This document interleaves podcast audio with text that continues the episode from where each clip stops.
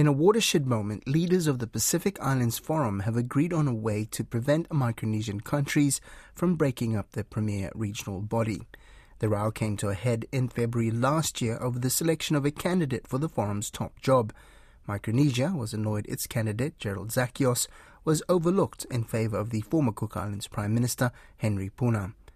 A high level meeting was held in Fiji on Tuesday. RNZ Pacific's Fiji correspondent Lice Movono was there and covered the meeting. To outsiders looking in, the forum row over an executive position might have looked a bit silly, but it's about more than just a job title. The president of Palau, Surangel Whipps Jr., said it was a feeling on the Micronesians' part of being excluded from the forum's day to day business and by extension the region as a whole. You know, uh, Micronesia said the SG is supposed to be Micronesian, but what's more important is let's look long term. And it is that long term vision that's driven a solution.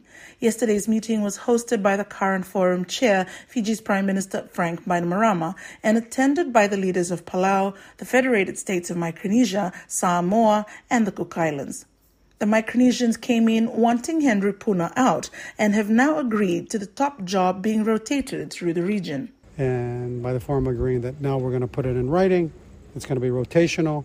We're going to be more inclusive at the head office, have deputies that represent the region, and, and sub-regional offices and the other, um, the Oceans Commissioner, all of those add to being inclusive. Samoa's Prime Minister Fiame Naomi Mataafa is new at the helm and was not part of the events that led up to the rift, but she's pleased to be part of the solution. We need to go through the process of all the members uh, signing up, but those of us who are here, six of us, um, I think are representative of the the three sub-regions, and uh, hopefully uh, we will be able to implement what's been proposed and agreed to. This is a crucial detail.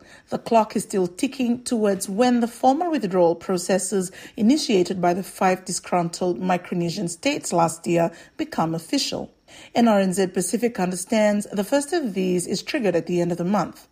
But the agreement hammered out yesterday is a breakthrough and one the president of the Federated States of Micronesia, David Panuelo, is grateful for. Because just a few days ago, it could have been that we'll walk away uh, uh, and break up the entire uh, Pacific family, but uh, common ground that we've reached uh, has kept us together. It now remains to be seen whether the rest of the forum leaders on both sides of the rift sign off on the terms and conditions threshed out in Suva this week.